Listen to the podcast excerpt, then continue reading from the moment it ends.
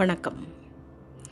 ஜெயகாந்தன் என்ற வார்த்தைக்கு என்ற பெயருக்கு என்ற இலக்கிய ஆளுமைக்கு எந்தவித அறிமுகமும் தேவை இருக்காது என்று நான் நம்புவதால் நேரடியாக அவருடைய ஆயிரத்தி தொள்ளாயிரத்தி ஐம்பத்தி எட்டு பதிப்பான படைப்பான நந்தவனத்தில் ஓர் ஆண்டி எனும் கதையை வாசிக்க துவங்குகிறேன்.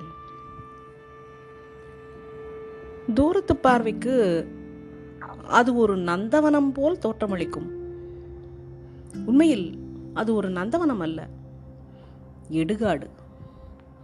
பச்சை கொடிகள் பற்றி படர்ந்த காம்பவுண்ட் சுவரால் நாற்புறமும் சுற்றி வளைக்கப்பட்ட அந்த இடுகாட்டின் மேற்கு மூலையில் பனை ஓலைகளால் வேயப்பட்ட சின்னஞ்சிறு குடிசை ஒன்று இருக்கிறது.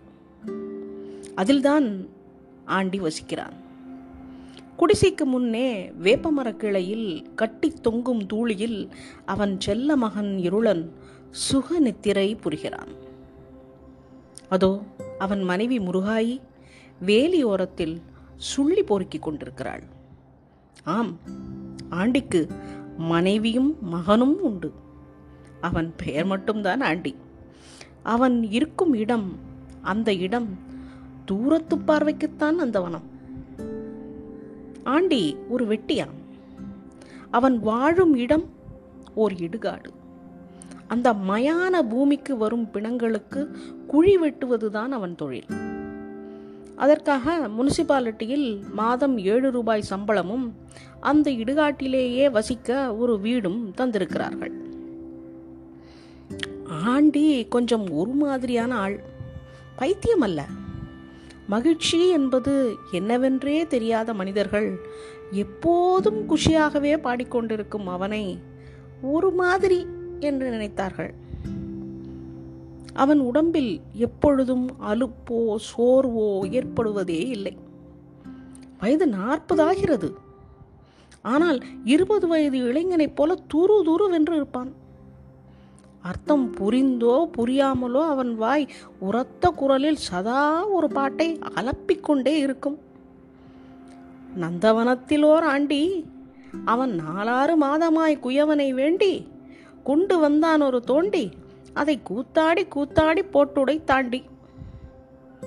குழி வெட்டும் வேலை இல்லாத சமயத்தில் அவன் நந்தவன வேலையில் ஈடுபடுவான். அவன் உழைப்பால் தான் அந்த இடுகாடு கூட நந்தவனமாகியிருக்கிறது. அவனுக்கு சோகம் என்பதே என்னவென்று தெரியாது. செடிகளுக்கு தண்ணீர் பாய்ச்சும் போதும் சரி பிணங்களுக்கு குழி பறிக்கும் போதும் சரி சலனமோ சங்கடமோ ஏதுமின்றி உரத்த குரலில் கழுத்து நரம்புகள் புடைக்க அந்த பாட்டை தனது கரகரத்த குரலில் பாடுவான். அவனை பொறுத்தவரை அந்த பாட்டிற்கு அர்த்தம் ஒன்றும் கிடையாது. வெறும் பழக்கம்தான். அது புதைக்கும் இடமாதலால் பெரும்பாலும் குழந்தைகளின் பிரேதம் தான் அங்கு வரும். மூன்றடி நீளம் மூன்றடி ஆழ குழிகள் வெட்டுவது ஆண்டிக்கு ஒரு வேலையே அல்ல. தலையின் இறுக கட்டிய முண்டாசுடன் வரிந்து கட்டிய வேட்டியுடன் கால்களை அகட்டி வைத்துக்கொண்டு நிற்பான். அவன் கையில் உள்ள மண்வெட்டி அனாயாசமாக பூமியில் விழுந்து மேற்கிழம்பும். ஒவ்வொரு வெட்டுக்கும் ஈர மண் மடிந்து கொடுக்கும். பூமியே புரண்டு கொடுக்கும். கொண்டு வந்தான் ஒரு தோண்டி. அதை கூத்தாடி கூத்தாடி பொட்டுடைத்தாண்டி அந்த கூத்தாடி என்ற வார்த்தையை அழுத்தி அழுத்தி உச்சரித்தவாறு பூமியின் மார்பை அவன் பிழக்கும்போது அவனை யாராவது கண்டால் அந்த பாட்டின் பொருள் தெரிந்துதான் அவன் பாடுகிறான் என்றே எண்ண தோன்றும். உண்மையில் அந்த பாட்டுக்கு உரிய பொருள் அவனுக்கு தெரியவே தெரியாது. அவன் அந்த பாட்டை எங்கு எப்பொழுது கற்றுக்கொண்டான்? நமக்கு தெரிந்த ஒவ்வொரு வார்த்தையையும் எங்கு எப்பொழுது நாம் கற்றுக்கொண்டு முதன் முதலில் உச்சரித்தோம் என்று யாராலும் சொல்ல முடியுமா? ஆனால் ஏதோ ஒரு விசேஷமான வார்த்தையை குறிப்பாக எண்ணினோமானால் நம்மில் எவ்வளவோ பேர் சொல்லிவிடுவோம். ஆண்டி இந்த பாட்டை எப்பொழுது எங்கு முதன் முதலில் கேட்டான்? சற்று நினைவு கூர்ந்தால் அவனால் சொல்லிவிட முடியும்.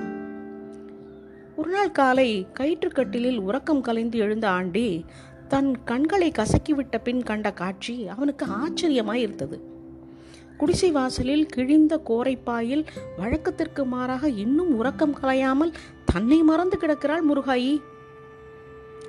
அவன் தான் எழுந்தபின் அவள் தூங்கிக் கொண்டிருந்ததை கல்யாணம் ஆகி இந்த பதினைந்து வருஷ காலத்தில் ஒரு நாள் கூட பார்த்ததில்லை. ஏ முருகாயி! என்று குரல் கொடுத்தான். அவள் எழுந்திருக்கவில்லை. புரண்டு படுத்தாள்.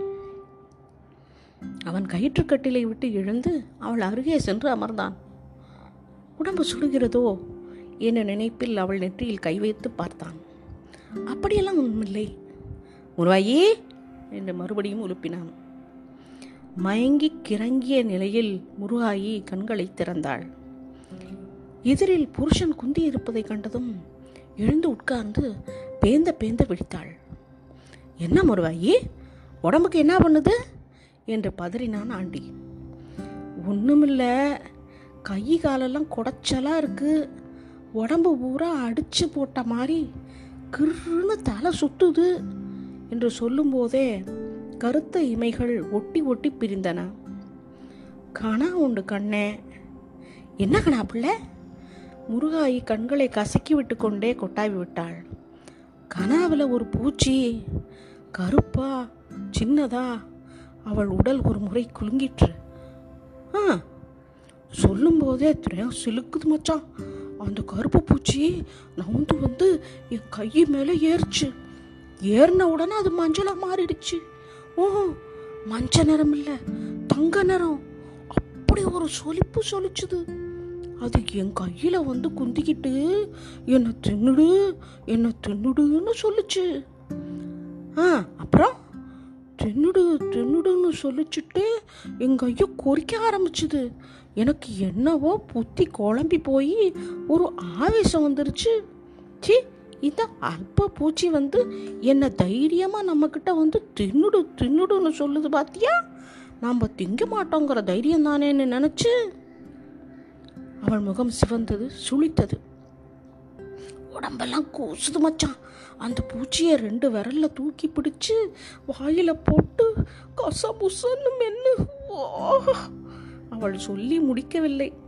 உடலை முறுக்கி கொண்டு வந்த ஓங்கரிப்பு பிடரியை தாக்கி கழுத்து நரம்புகளை புடைக்க வைத்தது. தலை கனத்தது. மூச்சு அடைக்க கண்கள் சிவக்க. ஓ மச்சான் மச்சான். அந்த பூச்சி வவுத்துக்குள்ள ஓடுது மச்சான். மறுபடியும் ஒரு பலத்த ஓங்காரம். அடி வயிற்றை பிசைந்து கொண்டே தலை குனிந்து உட்கார்ந்தாள். வாயெல்லாம் வெறும் உமிழ்நீர் சுரந்து ஒழுகியது. மச்சான் பூச்சி! ஆண்டி புரிந்து கொண்டான் அவன் உடல் முழுவதும் இன்ப கிளுகிழுப்பு ஓடி பரவியது. பதினைந்து வருஷமாய் வாய்க்காதது. எத்தனையோ காலம் நினைத்து நினைத்து பார்த்து ஏமாந்து ஏமாந்து இல்லை என்ற தீர்க்கமான முடிவில் மறந்தே போனபின் உடலை குலுக்கி குடலை முறுக்கி ஓங்கரித்தாள் முருகாயி. ஆ அதுதான். ஆஹா முருகாயி அதுதான். ஆஹாஹாஹாஹா. ஆண்டி சிரித்தான். ஓ! குத்திட்டு தலை குனிந்து உட்கார்ந்த அந்த முருகாயியை உடலோடு சேர்த்து அணைத்து கொண்டு ஆண்டி சிரித்தான். அதான் புள்ள அதான். பலத்த ஓங்கரிப்புடன் வந்த சிரிப்பையும் தாங்க முடியாது தவித்தாள் முருகாயி. மச்சான் வவுத்த புரட்டுதே தாங்க முடியலையே. ஐயோ என்று பதறினாள். சும்மா இரு நம்ம வடிவேலு வைத்தியர்கிட்ட போய் எதனாச்சும் மருந்து வாங்கியாரே என்று மேல் துண்டை உதறி தோல் மீது போட்டுக்கொண்டு கிளம்பினான் ஆண்டி. முருகாயோ சிரித்தாள் ஏ சும்மா தானே இரு மச்சான். யாராவது சிரிக்க போறாங்க. நீ படுற அவஸ்தையை பார்க்க முடியலையே புள்ள. நீ ஏன் பார்க்குற? அந்தால போய் நின்னுக்க. ஆண்டி மனசுக்குள் கும்மாளியிடும் மகிழ்ச்சியுடன் இடுகாட்டின் கேட்டருகே நின்றான். அப்போதுதான் அந்த சாலை வழியே சென்ற காவி தரித்த பண்டாரம் ஒருவன் தன்னை மறந்த லயத்தில் இந்த பாட்டை பாடியவாறு நடந்தான். நந்தவனத்தில் ஓர் ஆண்டி அவன் நாலாறு மாதமாய் குயவனை வேண்டி கொண்டு வந்தான் ஒரு தோண்டி அதை கூத்தாடி கூத்தாடி பொட்டுடை தாண்டி. இதுவரை அனுபவித்து அறியாத ஒரு புதிய உணர்வில் மகிழ்ச்சியில் லயித்து தன்னிலை மறந்து நின்ற ஆண்டியின் மனத்தில் தாளலயம் தவறாமல் குதித்தோடி வந்த அந்த பாட்டின் ஒவ்வொரு வார்த்தையும் ஆழமாய் பதிந்தன. அதை பதிய வைப்பதற்காகவே பாடுவது போல அந்த பண்டாரம் அந்த நான்கு வரிகளையே திரும்ப திரும்ப பாடிக்கொண்டே நடந்தான்.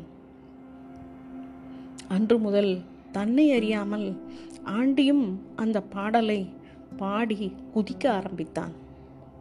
நந்தவனத்தில் ஒரு ஆண்டி. ஆயிரக்கணக்கான மனித உடல்கள் மாண்டபின் புதையுண்ட அந்த மயான பூமியில் ஒரு மனிதன் பிறந்தான். ஆம் ஆண்டிக்கு ஒரு மகன் பிறந்தான். தாயின் கருவில் அவன் ஜனித்த அந்த நாளில் பிறந்த குதூகலம் ஆண்டிக்கு என்றும் மறையவில்லை. பொழுதெல்லாம் தன் செல்வ மகனை தூக்கி வைத்துக்கொண்டு கூத்தாடினான். நூற்றுக்கணக்கான குழந்தைகளின் சவங்களுக்கு குழி பறித்த ஆண்டியின் கரங்கள் தன் செல்வ மகனை மார்போடு அணைத்து ஆறத் தழுவின. தனது மதலையை மார்புறத் தழுவி மகிழ்ந்த ஆண்டியின் கரங்கள் ஊரார் பிள்ளைகளின் சவங்களுக்கு குழிபறித்தன. ஊராரின் புத்திர சோகம் ஏனோ அவனுக்கு புரிந்ததே இல்லை. ரோஜா செடிக்கு பதியன் போடும் சிறுவனைப் போல பாட்டு பாடிக்கொண்டே குழிபறிப்பான். அருகில் இருக்கும் அந்த பச்சை சிசுவின் பிரேதத்தை பார்த்ததும் அதோ பக்கத்தில் பீறி வரும் அழுகையை அடக்கிக் கொண்டு நிற்கும் அந்த தகப்பனை பார்த்தும் நெஞ்சில் ஈரம் இல்லாமல் பசை இல்லாமல் பாடிக்கொண்டிருக்கிறானே சீச்சி இவன் ஒரு மனிதனா? அதனால்தான் அவனை எல்லோரும் ஒரு மாதிரி என்று சொல்ல ஆரம்பித்தார்கள்.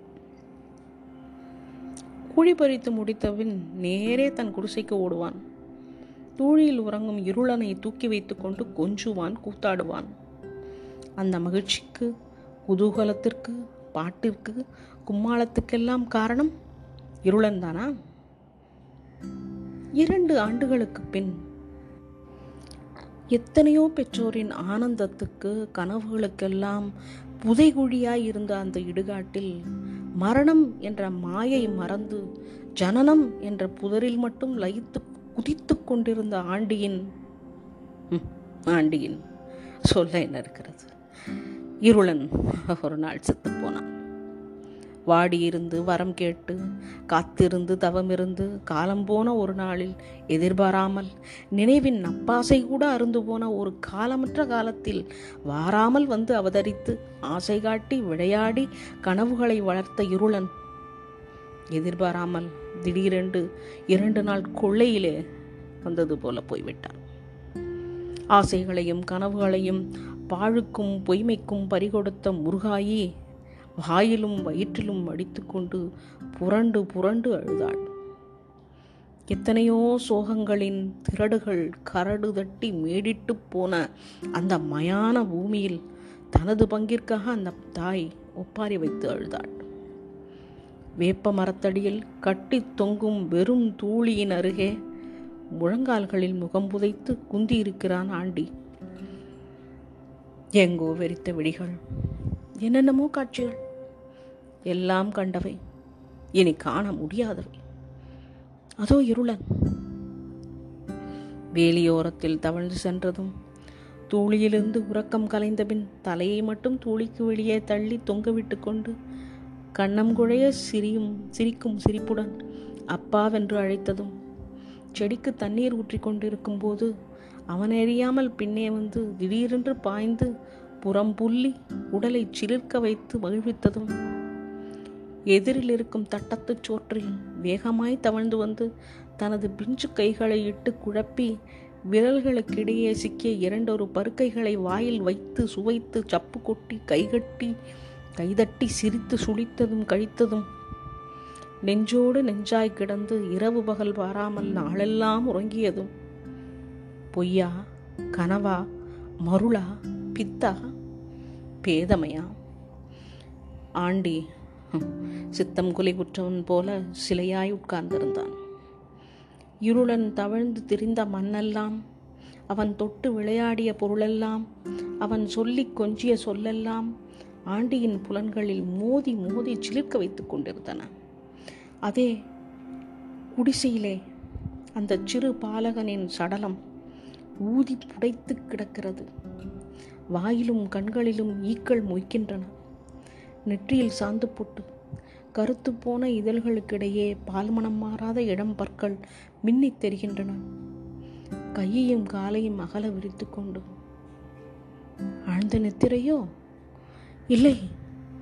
செத்து போய்விட்டான் வெகு நேரம் தன் செல்வ மகனின் இனிமேல் பார்க்க முடியாத மகனின் முகத்தை வெறித்து பார்த்தவாறே உட்கார்ந்திருந்தான் ஆண்டி. பேர்வை துடிகள் நெற்றியில் சரம் கட்டுகின்றன மார்பை அழுத்து பிடித்துக்கொண்டு மண்வெட்டியை எடுத்தான். கால்களை அகட்டி நின்று கண்களை மூடிக்கொண்டு மண்வெட்டியை ஓங்கி பூமியில் பதித்தான். நந்தவனத்தில் ஓராண்டி அந்த பாட்டு அவன் பாடவில்லை.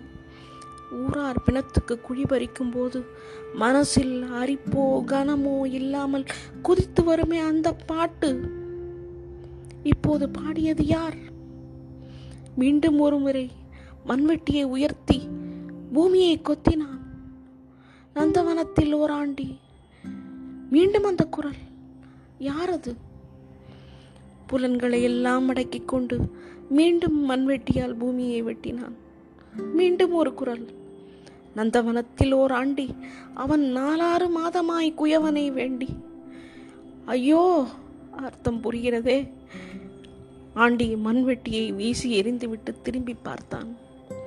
தூணை பிளந்து வெளி கிளம்பிய நரசிம்ம அவதாரம் போன்று பூமியை புதைகுழி மேடுகளை பிளந்து கொண்டு ஒரு அழகிய சின்னஞ்சிறு பாலகன் வெளிவந்தான்.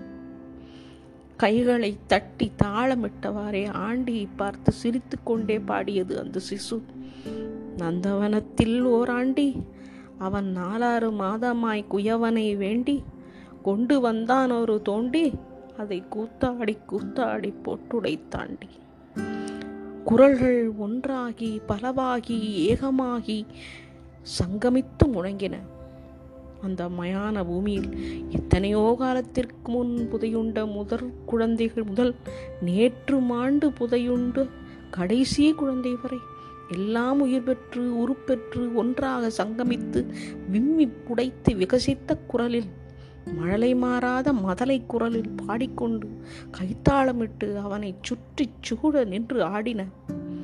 வானவெளியெல்லாம் திசைகட்டு தரிகட்டு திரிந்து ஓடின.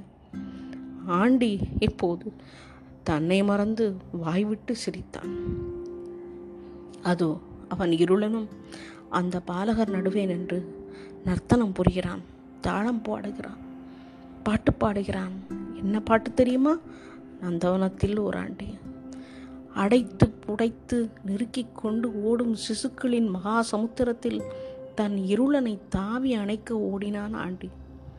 இருளனை காணோம் தேடினான். காணோம். இருளனை மட்டும் காணவே காணோம். அந்த சிசுக்கள் யாவும் ஒன்று போலவே இருந்தன. என்னுடையது என்றும் இன்னொருவனுடையது என்றும் அவன் என்றும் அதுவென்றும் இதுவென்றும் பேதம் காண முடியாத அந்த சமுத்திரத்தில் இருளனை மட்டும் எப்படி இனம் கண்டுவிட முடியும்? ஆண்டி தவித்தான். ஆஹா என்ன தவிப்பு என்ன தவிப்பு? பன்னீர் மரத்தடியில் பிள்ளையின் பிணத்தருகே முகம் புதைத்து வீழ்ந்து கிடக்கும். ஆண்டியை கண்டு பதறி அடித்துக்கொண்டு ஓடினாள் முருகாய். அவனை புரட்டி நிமிர்த்தி மடி மீது வைத்துக்கொண்டு கதறினாள். அவன் வழிகள் மெல்ல திறந்தன. தெய்வமே அவனுக்கு உயிர் இருந்தது. அவன் சாகவில்லை. இன்னும் கூட அவன் அந்த நந்தவனத்தில் தான் வாழ்கிறான். ஆனால் முன்போல இப்போதெல்லாம் பாடுவதில்லை.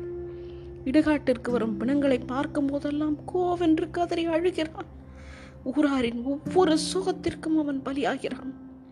ஆனால் இப்பொழுதும் ஊரார் அவனை ஒரு மாதிரி என்றுதான் சொல்லுகிறார்கள்.